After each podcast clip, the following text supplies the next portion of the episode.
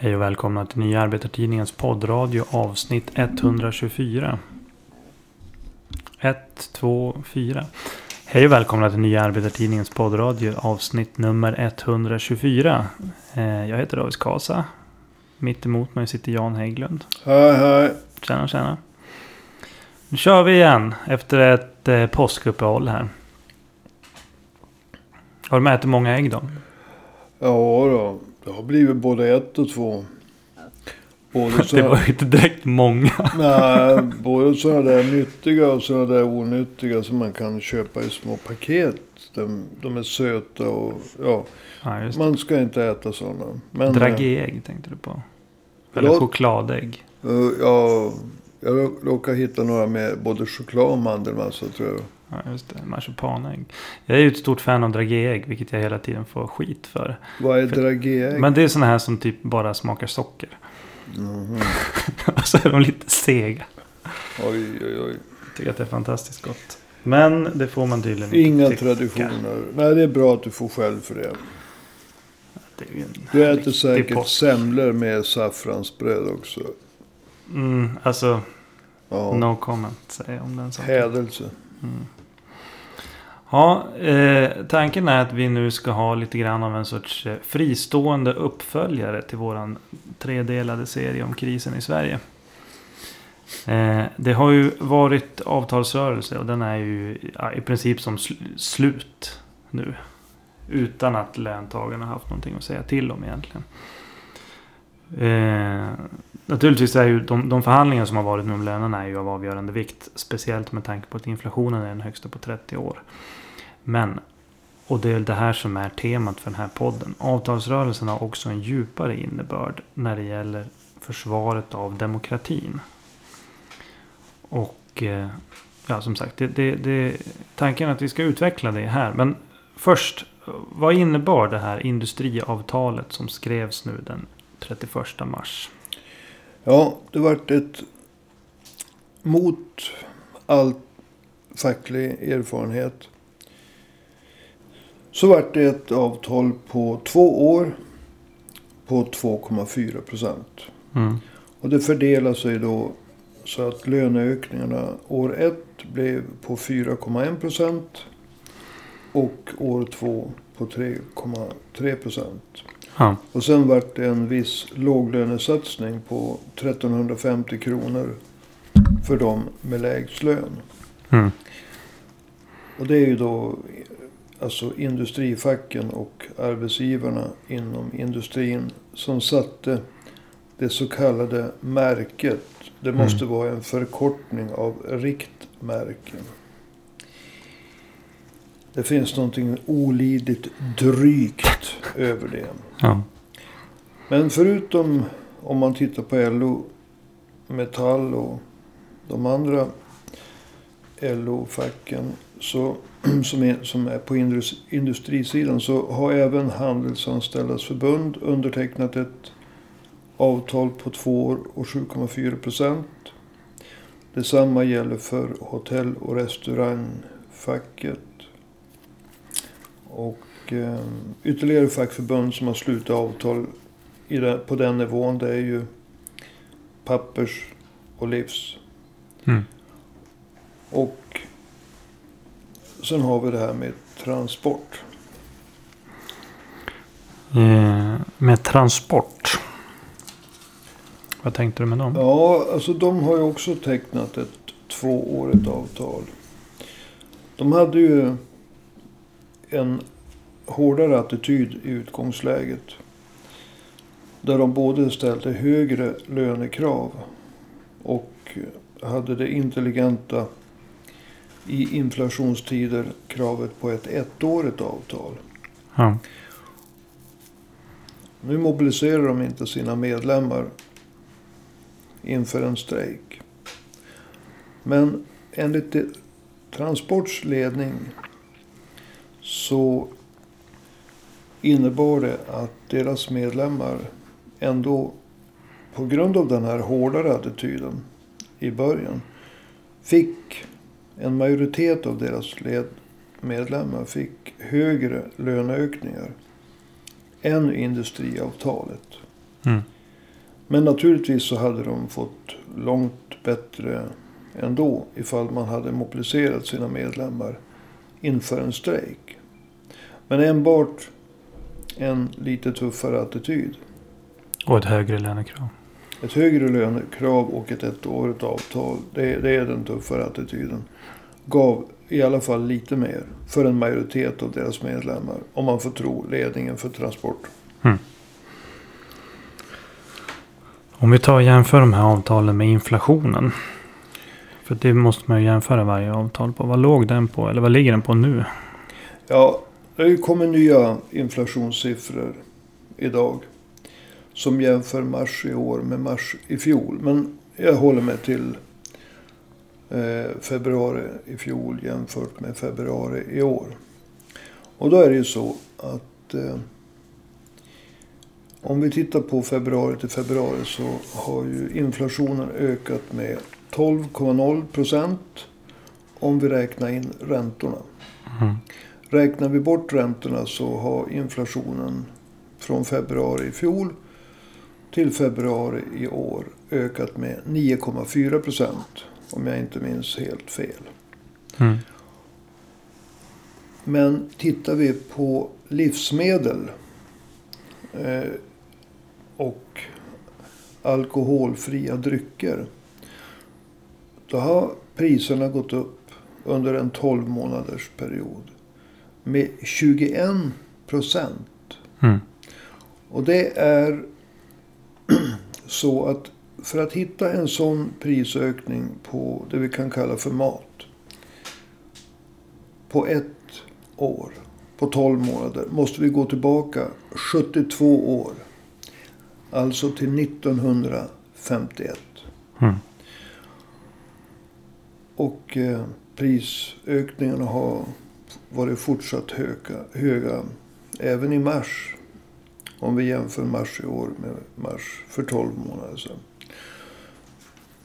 Så att eh, det här har ju enligt Nordeas chefsanalytiker Susanne Spector Mm. sopat bort 10 års löne, reallöneökningar. Det här avtalet har inneburit att 10 år av 10 års reallöneökningar sopas bort. Mm. På grund av hur facken har gått med på arbetsgivarnas krav. Mm. Inte mobiliserat medlemmarna. Ställt medlemmarna helt vid sidan av. I stort sett fört en hemlig avtalsrörelse. Mm. Inte ens låtsats skramla med strejkvapnet. Nej. Såg Metall sa ju det att "Nej, vi behöver ju inte göra det. För att motståndarna vet ju att vi har det. Ja, Så att det...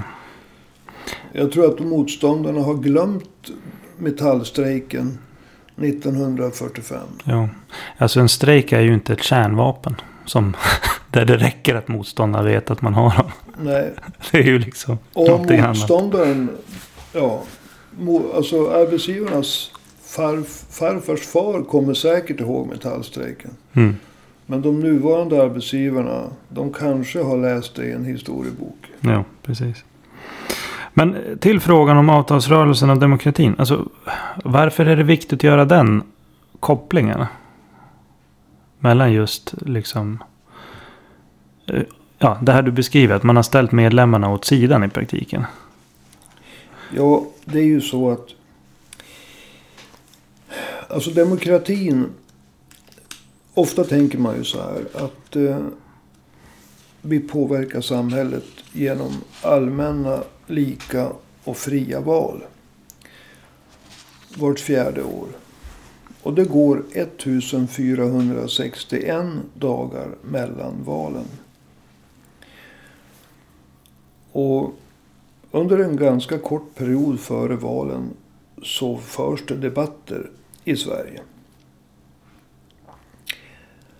Men vad gör man under de 1460 dagarna då det inte är val?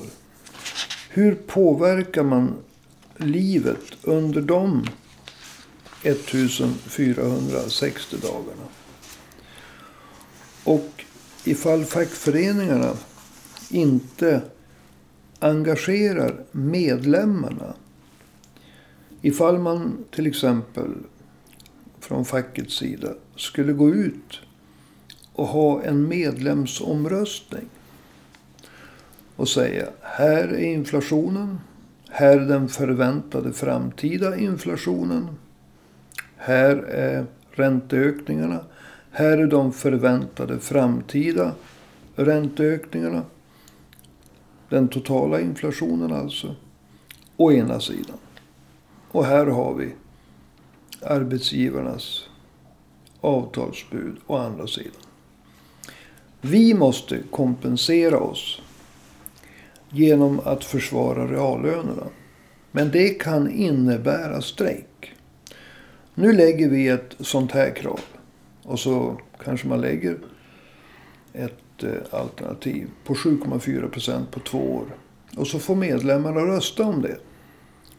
Då skulle det innebära en väldig, väldig aktivitet. Och medlemmarna skulle troligtvis rösta nej till det.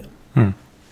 Då måste fackets olika ledarskap eh, höja budet. Samtidigt så måste de säga till sina medlemmar att i så fall så kanske vi måste gå ut i strejk. Och det, det kan kosta. Och då får medlemmarna ta en demokratisk diskussion. Är det läge att ta en strejk?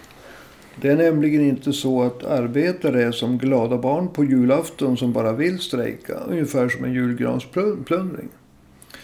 Utan det blir alltid väldigt seriösa diskussioner. Och bara det faktum att om ett avtal går ut på medlemsavröstning Oavsett om den är beslutande eller rådgivande. Skulle aktivera fackföreningsrörelsen på ett sätt som inte har skett på många, många, många årtionden. Jag tror inte sedan storkonflikten 1980. Och det är ganska många år sedan idag. Jo. Det är väl ungefär 43 år sedan. Mm. Och det här med att facket, ett livaktigt fack, skulle jag vilja hävda, är det bästa sättet att eh, påverka samhället. Under förutsättningarna att fackföreningarna kämpar och är demokratiska så är det svårt att hitta ett instrument som kan påverka samhällslivet. Både för individen och ja, samhället som helhet. Bättre under de 1460 dagarna mellan valen. Än vad demokratiska och kämpande fackföreningar är. De är centrala för demokratin. Men när nu fackföreningarna inte involverade medlemmarna på något sätt. Än mindre hade varken rådgivande eller beslutande avtalsomröstningar. Så undermineras tron på att facket betyder någonting. Och det gör att de som tidigare har varit distanserade. Kanske inte röstat för ett parti. Utan röstat mot andra partier. Och därför valt ett parti som är mindre dålig. Ja, då urgröps demokratin i båda ändarna. Man distanserar sig från valen. De där 1400, den där 1461 dagen då det är val. Och sen distanserar man sig från facket som skulle kunna vara ett väldigt bra instrument för att påverka samhället. De där 1460 dagarna mellan valen. Mm. Och det är därför den här avtalsrörelsen inte bara var ett svek mot medlemmarna. Den undergräver också demokratin. Därför att facket säger klart ut genom sitt handlande. Vi är inget instrument för att påverka samhället mellan valen. Mm.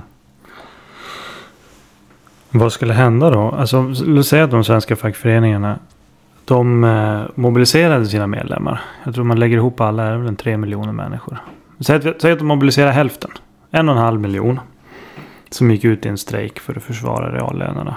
Eller för att återställa anställningsskyddet eller försvara pensionerna som de gör i Frankrike nu. Eh, alltså vad, vad skulle hända då? Ja, alltså. Låt mig börja säga just det här du var inne på. Frankrike. Alltså det finns ju exempel. I Tyskland så har fackföreningarna organiserat strejkerna. Strejker. Alltså Mm. det är ju eh, bland annat bussförare. Transportarbetare. Det har ju gjort att det har blivit en hel del förse- förseningar och så vidare. Ändå så hade en majoritet av tyskarna förståelse för de bussförare och andra transportarbetare som strejkade. Mm. Så där har man strejkat för att försvara sina reallöner. I Frankrike organiserar fackföreningarna också strejker. Det är att för, för att stoppa en försämring av pensionssystemet. Vilket just visar på vad jag sa tidigare. Alltså att vill du påverka samhällsutvecklingen mellan valen. Och pensioner, det är verkligen någonting som inte bara berör reallönerna. Utan det, det berör ju dig under ditt liv efter ditt yrkesverksamma liv. Det, det är samhällsutvecklingen. Så att i Frankrike så strejkar man och demonstrerar för att försvara ett pensionssystem Mm. mot försämringar. I Storbritannien så strejkar bland annat sjuksköterskor och järnvägare för att försvara sina löner. Men alltså tidigare så har ju eh, sjukvårdspersonal varit ute på olika sätt för att försvara själva sjukvårdssystemet i Storbritannien. Mm. Så det handlar också inte bara om reallöner utan det handlar också om själva sjukvårdssystemet. Alltså, det här är ju bevis för att det finns en rad fack, fackföreningar i en rad länder i Europa som verkligen gör någonting. Det är inte onaturligt mot naturlagarna att eh, en fackförening tar ut sina medlemmar i strid för deras både intressen som individer i form av reallöner och när det gäller samhället i stort. Pensioner, sjukvårdssystem. Mm. Men om- vad skulle hända om man, om man tog ut folk i Sverige då? Alltså, man Alltså- skulle ju släppa lös enorma mängder energi. Och därmed kreativitet som skulle fotplanta sig inom hela samhällslivet. Långt efter att strejken var vunnen. För en sak är säker. I Sverige vinner fackföreningarna de strejker som de vill vinna. Mm. Alltså en segerrik strejk skulle inte bara gynna facket. Genom att medlemmarna kände det här är vår organisation. Utan den här enorma energin som skulle lösgöras. Den skulle ju även gynna, alla politiska partier, studieförbund, kulturföreningar och andra organisationer. Som ser sig som en del av arbetarrörelsen eller andra folkrörelser. Mm. Bara själva mobiliseringen, inte av alla tre drygt miljoner. Låt oss säga att man bara mobiliserar hälften, en och en halv miljon knegare. Bakom positiva mål. Försvara reallönerna. Eller ett kollektivt mål. Stärk anställningsskyddet igen. Mm. Alltså bara själva mobiliseringen, diskussionerna. Hela den positiva energi som det skulle starta. Skulle ju förändra hela samhällsklimatet. Och förlorarna det skulle vara regeringspartierna. Och kanske allra mest Sverigedemokraterna som gärna vill ha jobbarnas röster men som vill absolut hålla dem borta från varje typ av kollektiv aktivitet. Speciellt kampaktivitet för reallöner och pensionssystem och sjukvårdssystem. Men om du, om du frågar en socialdemokrat då. Om jag får leka djävulens advokat. Alltså en socialdemokrat skulle ju då säga att ja, men, de gör ju vad de kan. Facken. Alltså. Ligger, ligger det någonting i det? Gör facken vad de kan? Nej, det gör Eller de fackliga ledarna då? Nej, det gör det ju inte. Eh, Det har nu gått 43 år sedan storkonflikten 1980. Jag vill nämna det. Och de fackliga ledarna har inte mobiliserat medlemmarna inför årets avtalsrörelse. Med, med, med något undantag så har de agerat ännu mer servilt. Alltså underdånigt. Ja. Fjäskande mot arbetsgivarna. Och därmed ännu mer provokativt mot sina egna medlemmar än vanligt. vanligt. Och det här understryks ju hur dåligt de svenska fackföreningsledarna har agerat. När man ställer det i kontrast mot agerandet från till exempel fackföreningarna i Tyskland, i Frankrike och på de brittiska öarna. Mm. Och jag, jag vill säga det igen. Alltså ett av skälen till att nästan alla fackliga ledare förtjänar extra hård kritik. Är ju att årets avtalsrörelse har förts mot bakgrund av att priserna har ökat exceptionellt mycket. Alltså Mm. återigen. Från februari i fjol till februari i år ökade priserna med 12 procent om vi räknar med räntorna och 9,4 procent om vi räknar bort räntorna. Mm. Nu finns det också prisjämförelser från i mars i år till i mars i fjol. Och inflationen är nästan lika hög. Och återigen, på livsmedel plus alkoholfria drycker så blev de 21 procent dyrare under 12-årsperioden februari i fjol till februari i år. 12 månader. Tänkte jag. Förlåt. Vi tvingas gå tillbaka ända till 1951 för att hitta någon motsvarighet. Och det är 72 år sedan. Och då så agerar de svenska fackföreningsledarna genom att hålla medlemmarna helt och hållet utanför. De hade inte ens sådana här löjliga rådslag som Socialdemokraterna hade när de skulle byta linje i NATO-frågan. Mm. Så att de gjorde inte vad de kunde. Nej. Och när Socialdemokraterna säger det. Då talar de i egen sak. Mm. Därför att de flesta fackliga ledare, speciellt inom LO. De är socialdemokrater. Så de säger egentligen. Ja men vi gjorde ju vad vi kunde. Jo. Och det gjorde ni inte alltså. Nej, precis. Men det, det hänger ju som egentligen ihop. Alltså fackens svek och den politiska krisen i Sverige som vi har diskuterat i våran poddserie här i tre delar som du som lyssnar borde gå tillbaka och lyssna på om du inte har gjort det. Fick jag det sagt. Eh, ja, alltså hur, på vilket sätt Håller du med och i sådana fall på vilket sätt hänger det här ihop? Ja, alltså vi, vi, vi kan ju ta det här igen. För att de flesta människor behöver nog höra det här två gånger. Alltså demokrati handlar ju dels om lagstadgade rättigheter och skyldigheter. Och, de allmänna och den allmänna och lika rösträtten i fria val. Det är ju en avgörande del av den lagstadgade delen av demokratin. Vi har rätt att ställa upp i val med partier. Mm. Men man röstar ju bara en gång var ett... Alltså det går 1461 dagar mellan varje val. Och det är debatt en ganska kort tid före de valen.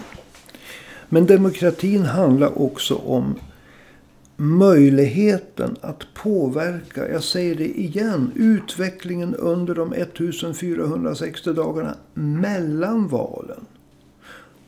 Både utvecklingen för, de, för individerna, en och en, och för samhället i stort. Till exempel när det gäller pensionssystem. Mm. Och efter det dramatiska 1990-talet. Ett årtionde som inleddes med en ekonomisk kris under Carl Bildt och Anne Wibble. Som ju drev upp räntan till 500 procent. Mm. Och gav upphov till de första stora nedskärningspaketen på 65 miljarder. Det var två stycken, men det var 65 miljarder tillsammans. Mm. Så fortsatte 90-talet med brutala nedskärningar under Ingvar Carlsson och Göran Persson.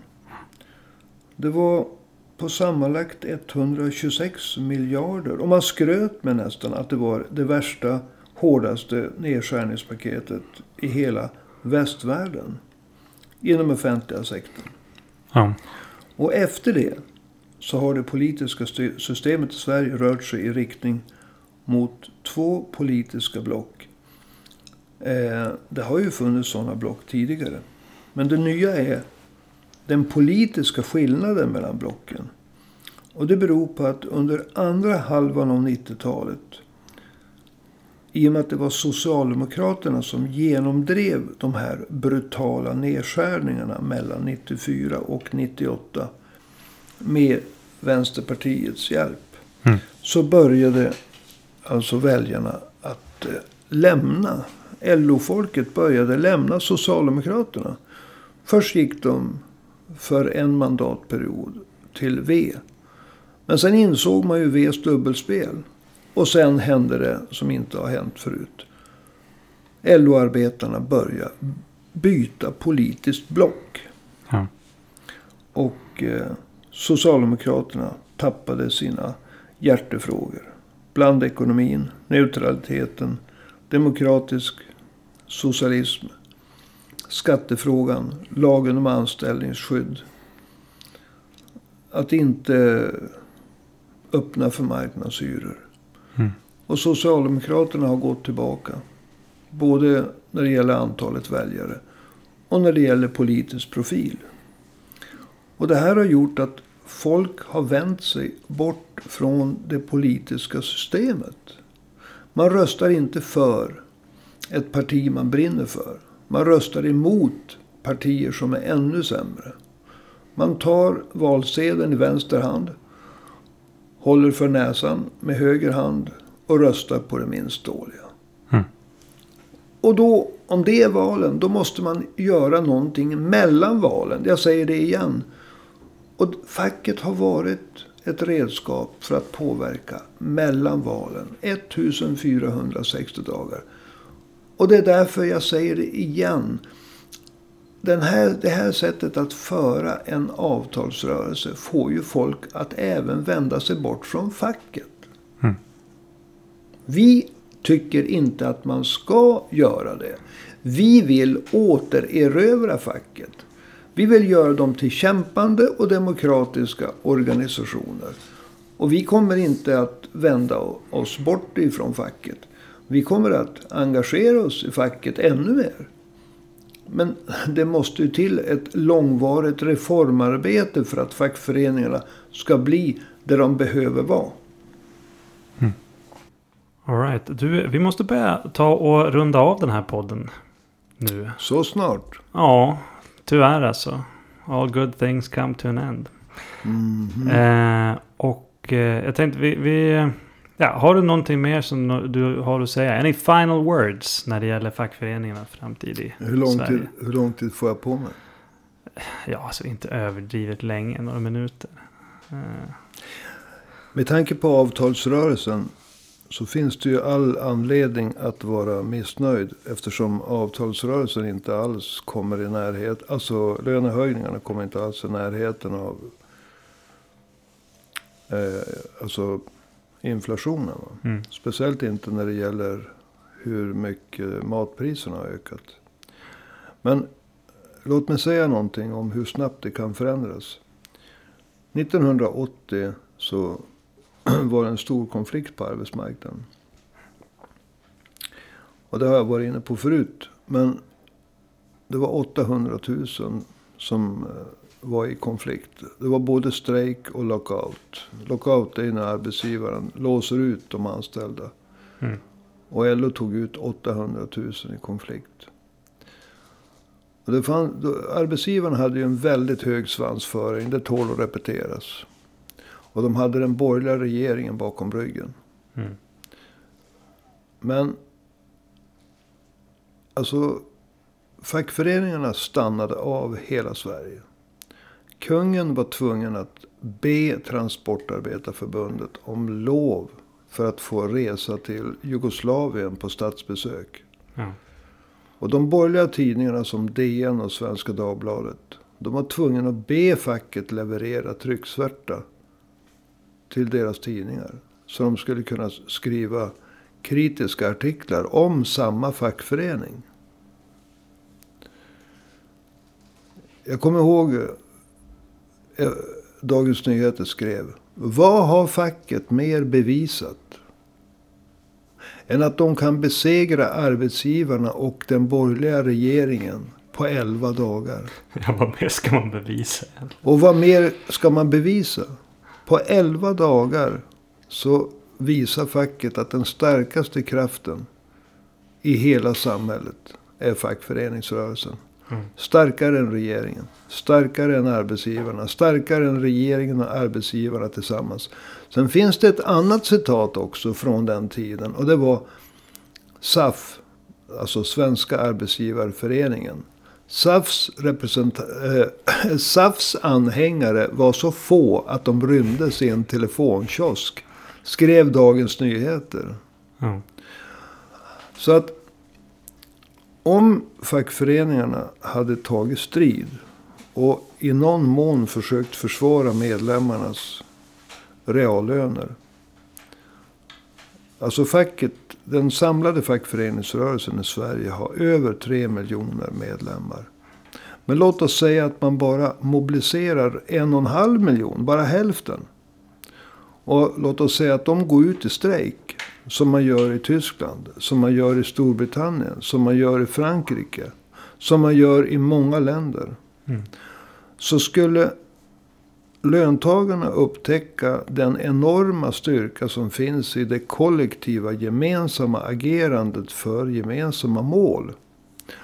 Och det skulle få inte bara betydelse när det gäller avtalet naturligtvis. Och en sak ska alla ha klart för sig. I Sverige vinner facket alla konflikter facket vill vinna. Mm. Vill facket vinna en konflikt i Sverige. Då vinner facket konflikten. För de har den styrkan. De kan stanna av hela samhället. Och samhället, mm. då måste motståndaren ge upp. Men, men det i sin tur skapar en sån oerhörd energi. Alltså det skulle blåsa liv i eh, studieförbund. Det skulle blåsa liv i politiska partier som är facket närstående. Det skulle blåsa liv i ungdomsförbund, kvinnoförbund. Det skulle blåsa liv i kulturföreningar. Det skulle blåsa liv i en rad folkrörelser. Helt enkelt därför att det skulle skapa ett hopp på alla nivåer. Mm. Och fackföreningarna har inte visat sin styrka på många årtionden. Men det beror inte på att facket är försvagat eller någonting. Det beror inte på att facket har förlorat någon viktig konflikt. Det beror bara på att samma socialdemokratiska eh, vi eh, gör som borgarna gör politik. Som, som behärskar det socialdemokratiska partiet. Samma attityd finns ju inom facket. Inom LO så är det ju Socialdemokraterna som sitter på alla ledande positioner. Och i de andra fackföreningarna så springer man precis åt samma håll som LO. Det finns några fackföreningar naturligtvis som skiljer ut sig. De har, jag menar, läkarfacket har ju en speciell särställning. Mm. Men jag menar, deras villkor försämras de också. Va? Mm. Så att om, om, om fackföreningarna skulle mobilisera sin styrka så skulle det inte bara leda till en förbättring när det gäller kronor och ören i avtal. Det skulle alltså återvitalisera hela samhället. På ett sätt som är svårt att tänka. Alltså 1980. Det är 43 år sedan.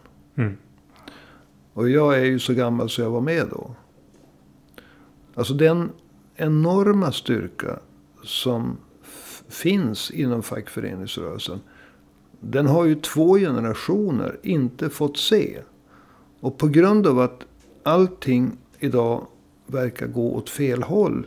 Och ingen känner till fackets styrka. Ingen har varit en del av det som hände 1980 så är det ju lätt att bli uppgiven och till och med cynisk.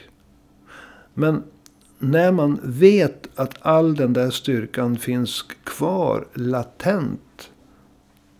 Så länge man vet det. Då finns det ingen anledning att vara pessimist. Jag är helt övertygad om att precis som 60-talets uppbrott från det gamla följdes av 70-talets politisering. Så befinner vi oss idag i ett uppbrott. Alltså USAs världsordning faller samman. Vi befinner oss i de första stadierna i ett uppbrott. Uppbrottet följdes sen av en politisering. Och det tog ett tag. Jag tror att det kommer att gå fortare den här gången. Därför att uppbrottet på 60-talet skedde i en period när allting blev bättre. Politiseringen på 70-talet. Den skedde i en situation när, när allting fortsatte att bli bättre. Alltså klyftorna i samhället. Även om det var kriser så minskade klyftorna i samhället. Politiseringen handlade framförallt om vad som hände i fjärran länder. Mm. Idag kommer politiseringen att ske i ett läge när arbetslösheten ökar. När eh, reallönerna sjunker. När klyftorna mellan fattig och rik ökar. När man återigen kommer att se vilka föräldrar man har på klädseln och tänderna. Alltså mm. om dina föräldrar är hög eller lågavlönade. Politiseringen idag kommer att gå fortare och vara mycket mer medveten. Det kommer inte att vara präglad av den, det 70-tal då det framförallt gällde att vara radikal när det gällde andra sidor av världen. Mm. Utan det kommer att handla om att vara radikal här hemma. Alltså, mm. jag, jag, vill inte säga det jag ska nu säga. Men jag, du kommer säga det ändå. jag, jag tänker säga det ändå. Jag var med om radikalisering, uppbrottet på 60-talet. Jag var liten snorunge då. Och jag såg radikaliseringen på 70-talet. Och jag, jag såg både dess styrka och dess svagheter.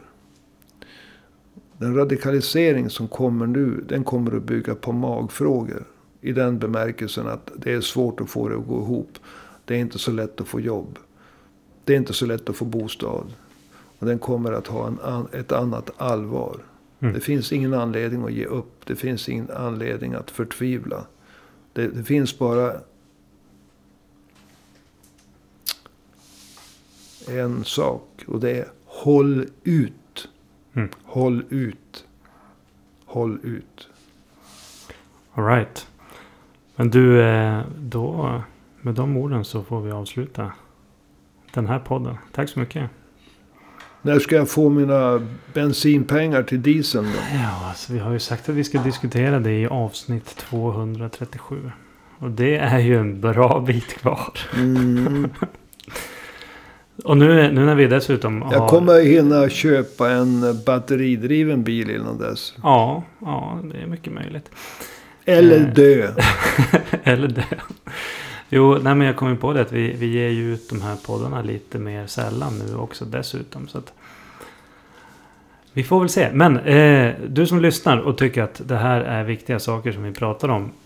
Och eh, vill att podden i största allmänhet ska stöttas ekonomiskt kan ju swisha ett bidrag till nummer 123 504 7105.